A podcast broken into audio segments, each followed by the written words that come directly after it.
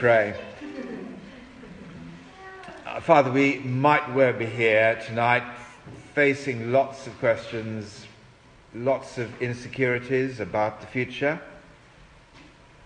But please, would you speak to us through the Holy Spirit tonight about the biggest future of all? So that as a group of people we might learn to fear you, that we might learn to trust you and that we might learn to love you because of Jesus. In his name we pray. Amen. Amen. Exodus chapter 12. I'm going to actually leave out verses 14 to 20 and come back to them next week. So we'll still be in Exodus chapter 12 next week. Okay.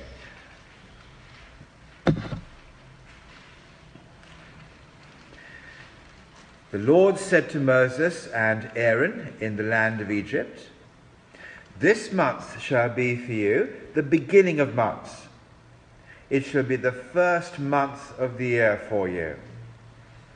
Tell all the congregation of Israel that on the tenth day of this month every man shall take a lamb according to their father's houses, a lamb for a household. And if the household is too small for a lamb, then he and his nearest neighbor shall take according to the number of persons, according to what each can eat. You shall make your count for the lamb. Your lamb shall be without blemish, a male, a year old. You may take it from the sheep or from the goats. And you shall keep it until the fourteenth day of this month, when the whole assembly of the congregation of Israel shall kill their lambs at twilight. Then you shall take some of the blood and put it on the two doorposts and the lintel of the houses in which they eat it. And they shall eat the flesh that night, roasted on the fire, with unleavened bread and bitter herbs they shall eat it. Do not eat any of it raw or boiled in water, but roasted its head and its legs and its inner parts. And you shall let none of it remain until the morning. Anything that remains until the morning, you shall burn. In this manner you shall eat it, with your belt fastened, your sandals on your feet, and your staff in your hand. And you shall eat it in haste. It is the Lord's Passover. For I will pass through the land of Egypt that night, and I will strike all the firstborn in the land of Egypt, both man and beast. And on all the gods of Egypt I will execute judgments. I am the Lord. The blood shall be a sign for you on the houses where you are. And when I see the blood, I will pass over you, and no plague will befall you to destroy you when I strike the land of Egypt. I'm going to verse uh, 21. Then Moses called all the elders of Israel and said to them, Go and select lambs for yourselves according to your clans, and kill the Passover lamb. Take a bunch of hyssop and dip it in the blood that is in the basin, and touch the lintel and the two doorposts with blood that is in the basin. None of you shall go out the door of his house until the morning, for the Lord will pass through to strike the Egyptians. And when he sees the blood on the lintel and on the two doorposts, the Lord will pass over the door and will not allow the destroyer to enter your houses to strike you. You shall observe this rite as a statute for you and for your sons forever. And when you come to land that the Lord will give you, as he has promised, you shall keep this service. And when your children say to you, What do you mean by this service? You shall say, it is the sacrifice of the Lord's Passover. For he passed over the house of the people of Israel in Egypt when he struck the Egyptians, but spared our houses. And all the people bowed their heads and worshipped. Then the people of Israel went and did as the Lord commanded Moses and Aaron. So they did. At midnight, the Lord struck down all the firstborn in the land of Egypt. From the firstborn of Pharaoh who sat on his throne to the firstborn of the captive who was in the dungeon. And all the firstborn of the livestock. And Pharaoh rose up in the night, he and all his servants and all the Egyptians, and there was a great cry in Egypt, for there was not a house where someone was not dead. Then he summoned Moses and Aaron by night and said, Up, go out from among my people, both you and the people of Israel. Go and serve the Lord as you have said. Take your flocks and your herds as you have said, and be gone. And pray for me, bless me also. The Egyptians were urgent with the people to send them out of the land in haste, for they said, We shall all be dead. So the people took their dough before it was leavened, their kneading bowls being bound up in their cloaks on their shoulders. The people of Israel had also done as Moses told them, for they had asked the Egyptians for silver and gold jewelry and for clothing, and the Lord had given the people favor in the sight of the Egyptians, so that they let them have whatever they asked. And so they plundered the Egyptians. And the people of Israel journeyed from Ramses to Succoth, about 600,000 men on foot, besides women and children. A mixed multitude also went up with them, and very much livestock, both flocks and herds. And they baked unleavened cakes of the, dough, of the dough that they had brought out of Egypt, for it was not leavened, because they were thrust out of Egypt and could not wait, nor had they provide, prepared any provisions for themselves. The time the people of Israel lived in Egypt was 430 years. At the end of 430 years, on that very day, all the hosts of the Lord went out from the land of Egypt. It was a night of watching by the Lord to bring them out of the land of Egypt. So this same night is a night of watching kept the Lord by all the people of Israel throughout their generations. And the Lord said to Moses and Aaron, This is the statute of the Passover. No foreigner shall eat of it. But every slave that is bought for money may eat of it after you have circumcised him. No foreigner or hired worker may eat of it. It shall be eaten in one house. You shall not take any of the flesh outside the house, and you shall not break any of its bones. All the congregation of Israel shall keep it.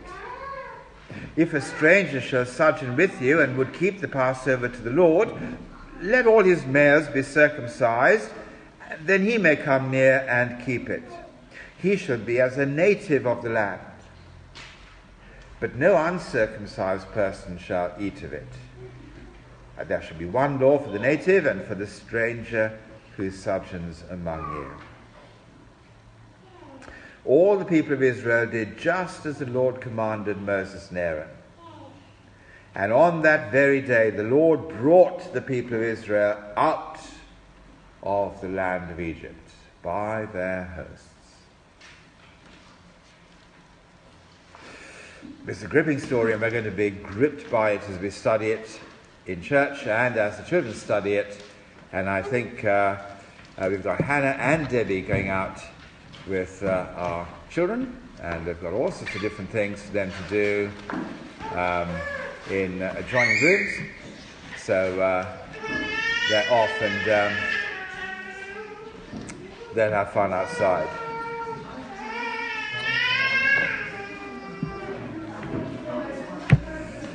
Oh, we've got one child that's just slightly crying. Uh, that's because she's come back from Southend and she's tired.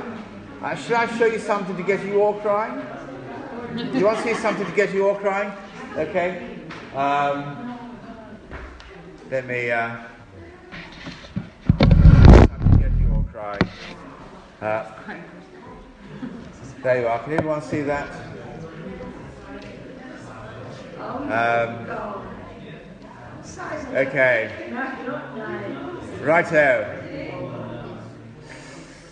Let's whoever, whoever we've lost uh, beyond Debbie, Debbie and uh, Hannah will probably come back at some point. Uh, but we'll start by asking this question. If I knew that spider was on your toilet, should I tell you? Who'd want me to tell you if I knew that that spider was on your toilet? Who, you'd want me to tell you? But, but, but, but, but, but it's scary. You'd be scared if I told you, wouldn't you? No. Yes, but at the same time, you would also be safe because now you know. And I think actually, if you tell anyone that God is dangerous, uh, they will turn around and say, ah, Look, you're only trying to scare me, telling me that God gets angry with people. You're only trying to scare me. I, I don't like being scared. But what if that is the only way to be safe? Because if you're not scared, then you're in danger. And uh, we're going to be seeing that in Exodus chapter 12. We're going to be learning how dangerous God is. We're going to be learning about his judgment. But that's because we need to learn about his safety. And you'll only learn about safety if you learn about his judgment. Well, let's see that as we go into the chapter. And first look at uh, the judgment of God. Now, look, my friends, we're scared by lots of different things. Uh, spiders, really, uh, should be the least of our problems, but we tend to get scared by all sorts of different things. But let me tell you, there is nothing more scary than the judgment of God. Because if you look at verse 29, you will see that there is death. And if you look at verse 30, you will see there is deep sadness in every home because of death. So that everyone in Egypt is completely devastated. Now, nothing else apart from the judgment of God could have done that. If an invading army had come into Egypt, yes, there would have been casualties, but there would also have been survivors. If some great natural disaster had hit Egypt, yes, there would have been people who died, but there would be people who lived. But in this case, every single home in Egypt is devastated and in distress. Nothing but the judgment of God can create sadness. And we see that in this chapter. Now, we might think actually, hmm, doesn't that make God a bit awful? I mean, look, if you know the story so far, you will know that what God did to the Egyptians was absolutely deserved by them. We say, really? God killing babies? The firstborn? In every house? Well, if you know the story so far, you will know that Pharaoh and his whole country were pretty cruel and evil. And when you look at the first chapter of this book, Exodus, uh, they start off by killing babies. This is retribution. This is justice. This is God acting against that evil. And we need to understand that that is how God works, that He does work against evil. Otherwise, we are going to think that evil will win in the end. And so, there are nine different ways in which God punishes Pharaoh to show lesson after lesson that God will always act against evil. So that you and I, years later, will always have confidence that God will act against evil because we've seen him do it. And we know that's what he is like. We must have confidence in a God who acts against evil.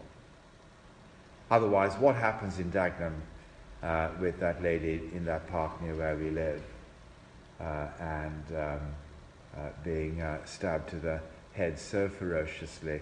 Well, you've got to say there is a God who will act against evil. The Bible gives us confidence to say that. But okay, maybe you and I can accept that yes, there are evil people here, and yes, God is punishing evil. I think where we have difficulty is where we think about God punishing everyone. I mean, I can understand God punishing evil, but really, punishing everybody? Surely there are good people I know really great people in my family, really great friends. Am I seriously saying that God's going to bring them under judgment as well?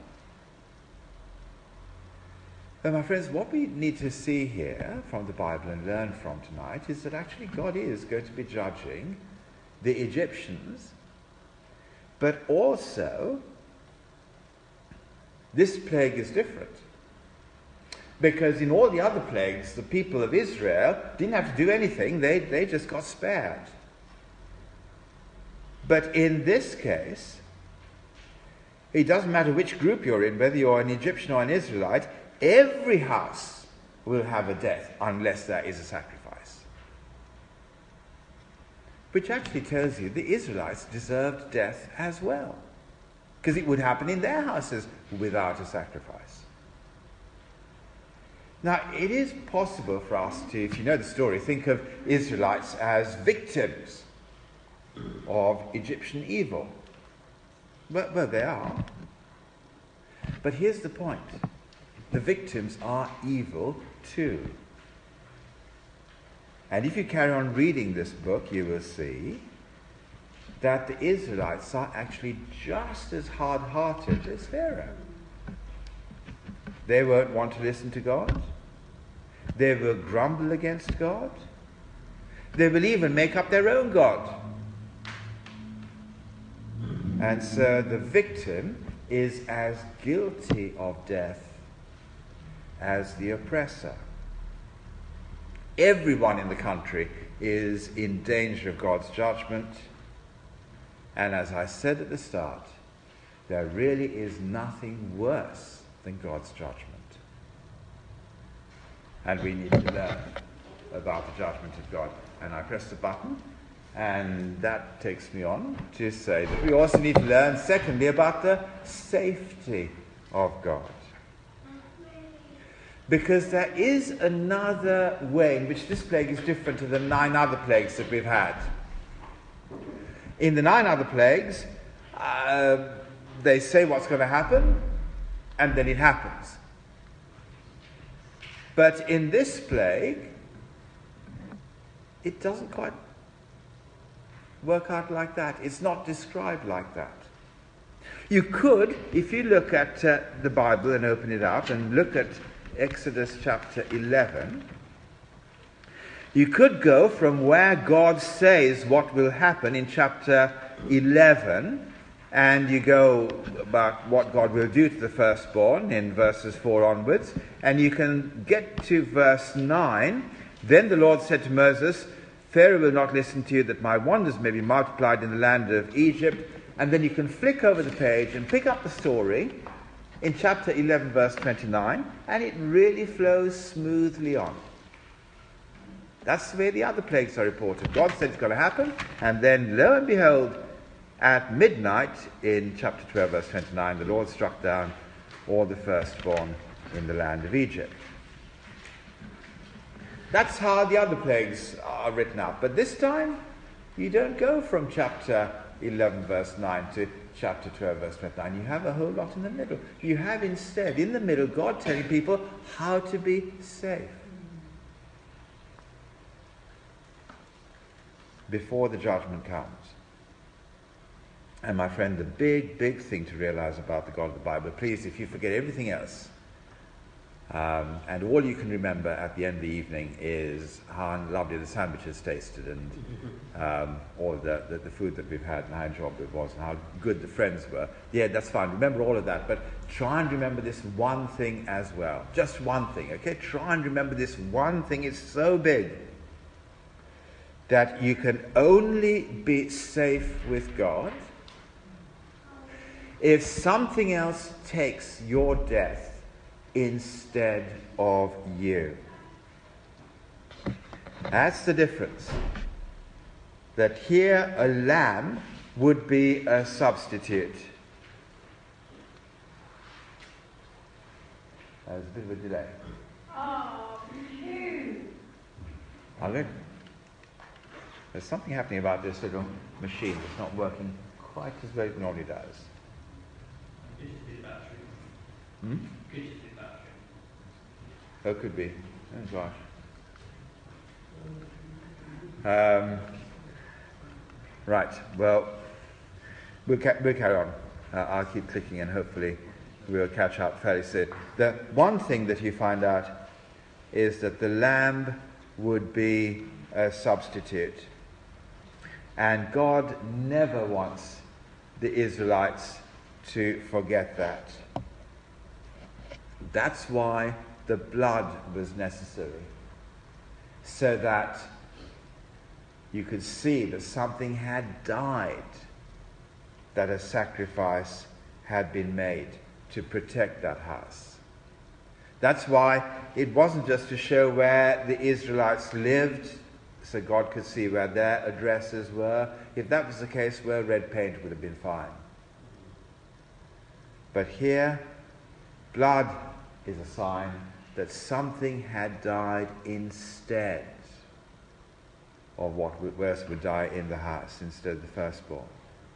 And that substitute is such a big thing that they had to remember from then on, that they all had to, in verse 2, go out and get new diaries.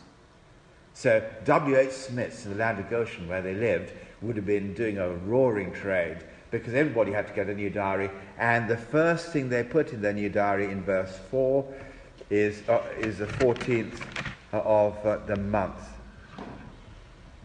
Uh, and uh, well, it was the 14th of the uh, month in verse 6.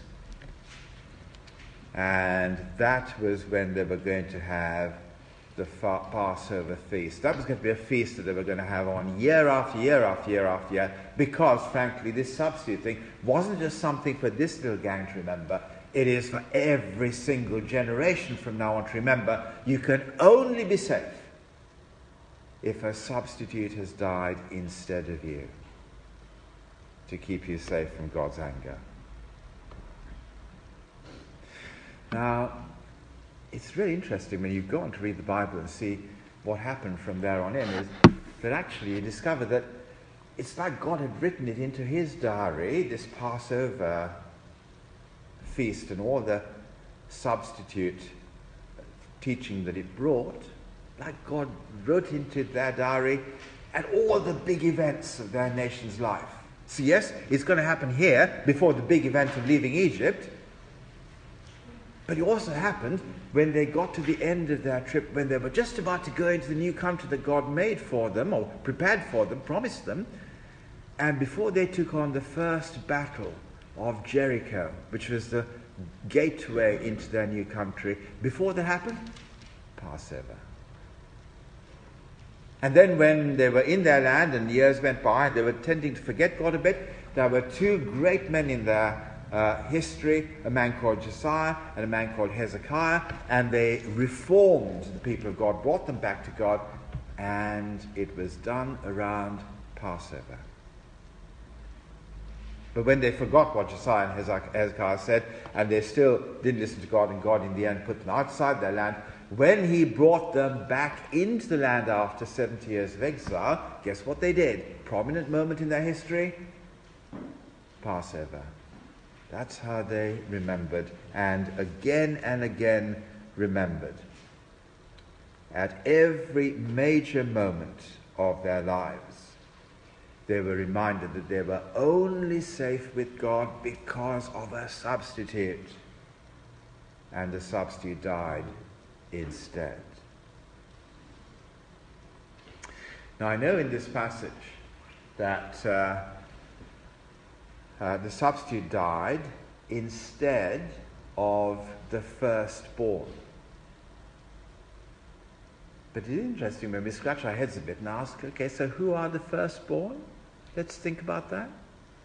Because it seems obvious that it's the eldest son at first reading, and it seems like that when you get to chapter 13, which we won't get to next week, but the week after. And next week we'll see how the firstborn son had to be consecrated in chapter 13. So you might think the firstborn is the firstborn eldest son.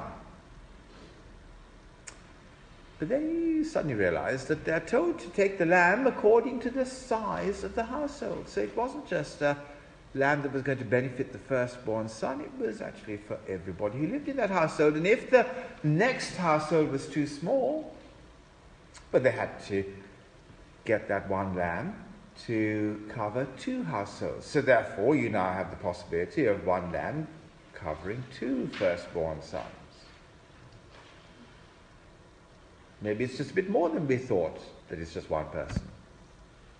But then you look at the earlier part of the Bible that we read in Exodus chapter 4, verse 22, and you discover that the firstborn is God's word for the whole of his people.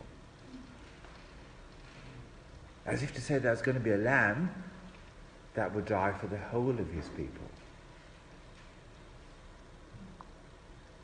Well, it is a lamb, but this lamb here is just a little signpost. It's a pointer. Because no one would ever want to say that a lamb is a fair swap for a human life. Got to have humans dying for humans as a proper substitute. And that is why it is amazing to hear Jesus uh, when he was uh, born being described as the Lamb of God. That's how John the Baptist points to him in chapter John chapter 1 verse 29 to say here is the lamb of God that comes to take away the sins of the whole world. And sure enough, the night before Jesus died, Another big prominent moment in the history of God's people. The night before Jesus died. In Luke chapter 22, Jesus said that his body and his blood would be broken and shed to set his people free. And he died on the cross. He died on the cross as a substitute, as taking God's anger on himself. Let me tell you, if you want to see how horrible the wrath of God is, the judgment of God is, just listen to what it was like when Jesus died on the cross, because all he could say on the cross as he died was, My God, my God, why have you forsaken me? That's what it's like. That's what it feels like to die under the judgment of God. My friends, every single person who is not covered by that sacrifice will spend forever in eternity shouting out, My God, my God, why have you forsaken me? It is that awful to feel the judgment of God. And only the Bible will tell us how true that is.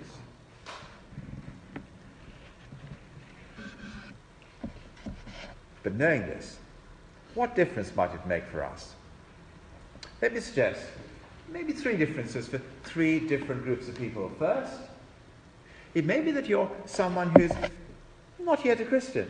Maybe this is all really new to you and you're just kind of beginning to find out and going a bit, wow, this is different. I thought we just went to church and sang a few songs and had a cup of tea. This is heavy. Yes, well, it is. But it's important. And it's true. Because there is a trap that we can fall into. And that is to kind of have a God who does not judge. Where everyone's going to be all right in the end and everybody goes to a better place and all that kind of, yeah, let's, let's paint the future in that nice, safe way when the Bible tells us the future in front of God is dangerous. The New Testament calls it hell to go in front of God. And the important thing is that actually we can think that when we get in front of God, that the difference is that there'll be some people he says are good and some people who say are bad. And well, the reality is actually the only difference between some people and other people is some people will have a substitute to protect them, and other people won't. And therefore, it is important to do something. This is another way in which this particular plague is different to the other nine plagues we've been reading about. In this plague, someone had to do something to keep themselves safe. The other plagues, it just happened to other people, you didn't have to worry about. But here, everyone has to do something if they are going to be safe. They had to show that they trusted that this lamb and his sacrifice would protect them. So please, if you are not a Christian, do something, and I'll tell you what to do. I beg you what to do, really. Please, would you go down on your hands and knees and talk to Jesus today, tonight? Ask Him to be your substitute so that the terrifying judgment of God will go over you and that He will keep you safe.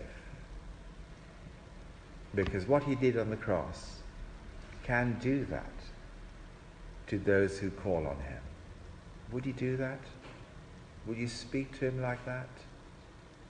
Or would, he ask, would you ask Him to cover you and, his family, and your family? With his safety? Ask him. What happens if you're someone who's uh, been around church for a bit and, well, it's easy, isn't it, to think that we're on God's side? Loads and loads and loads of people do that, and mainly because they've tried to be good, and, and frankly, they probably have been good compared to other people who've done them harm. And maybe others have been less good and less good to us, and we've been hurt by that. And you might think, well, the Israelites were in that position, weren't they? They had been desperately hurt by the Egyptians.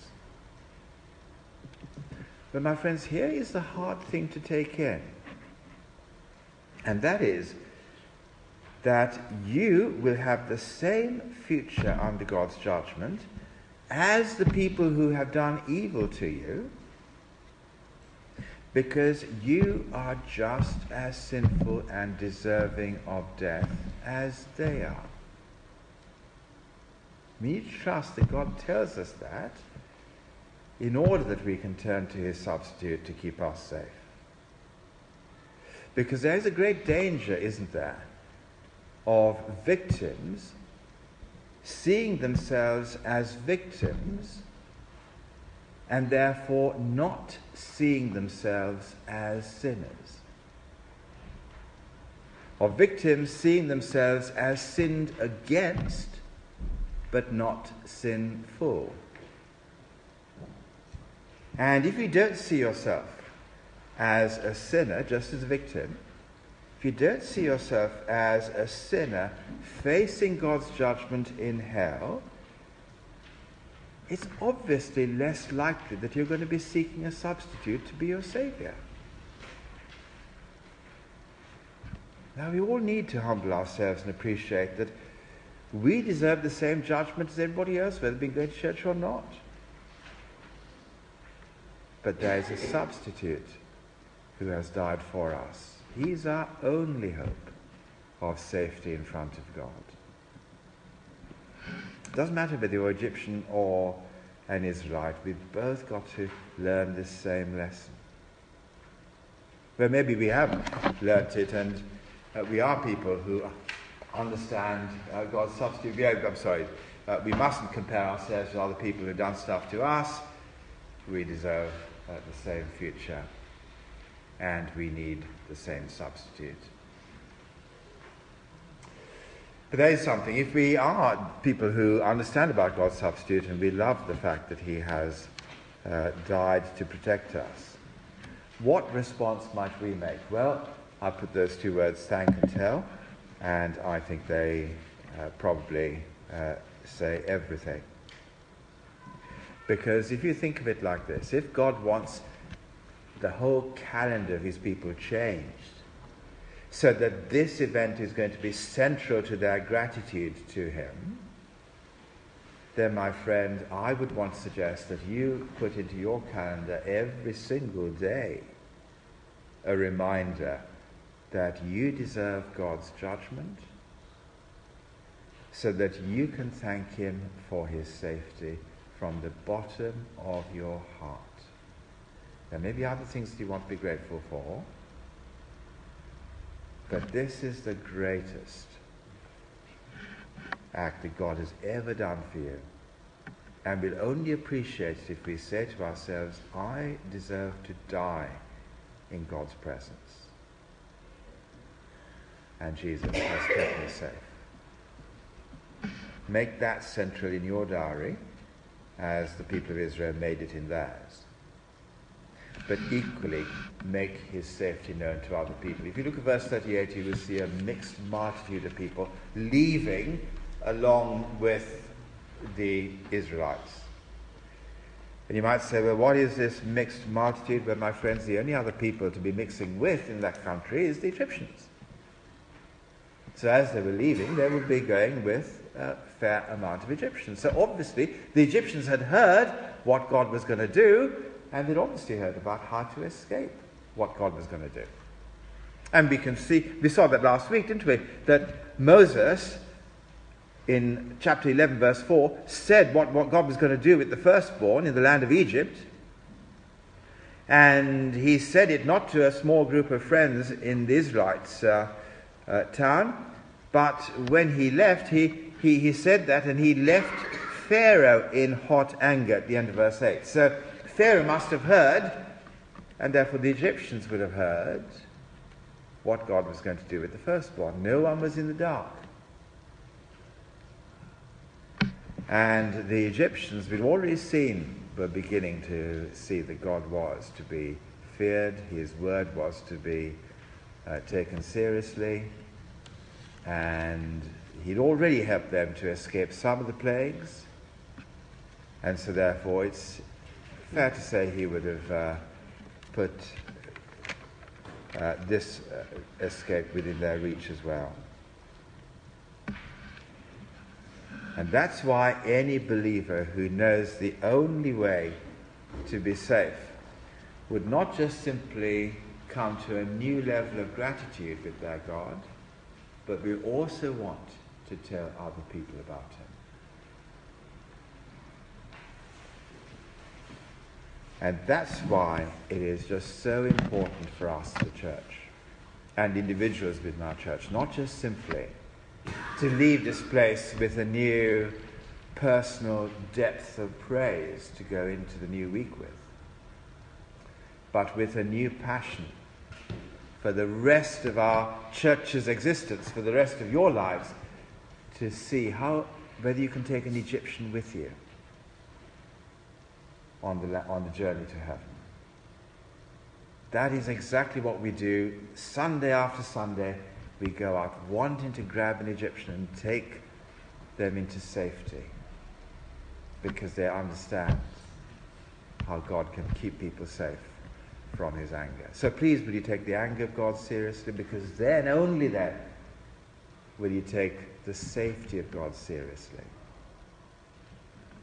through the substitute that He has provided. But let me just uh, ask you to think about that for a minute.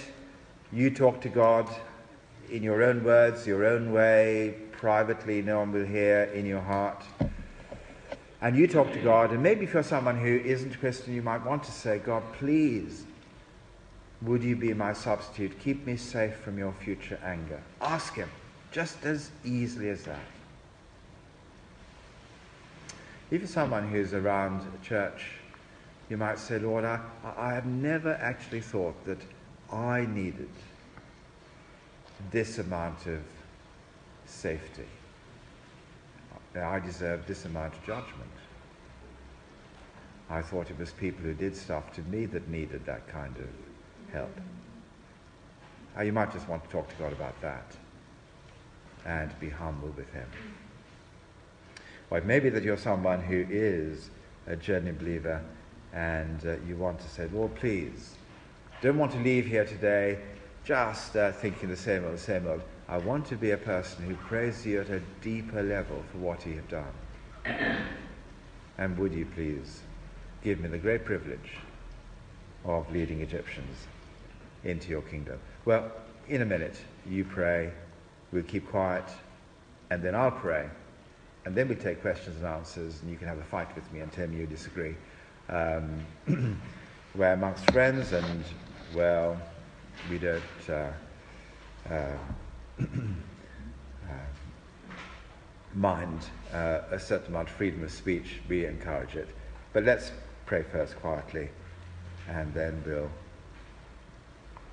uh, speak to God together.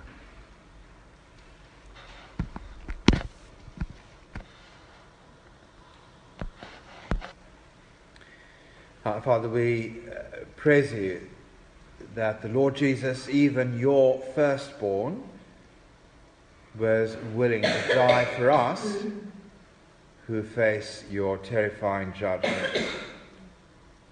Uh, please, through the work of your Holy Spirit in us, increase in us the depth of our gratitude, and please, will you give us the joy of leading others into safety. For the glory of Jesus Christ, our Lord, we pray. Amen. Amen.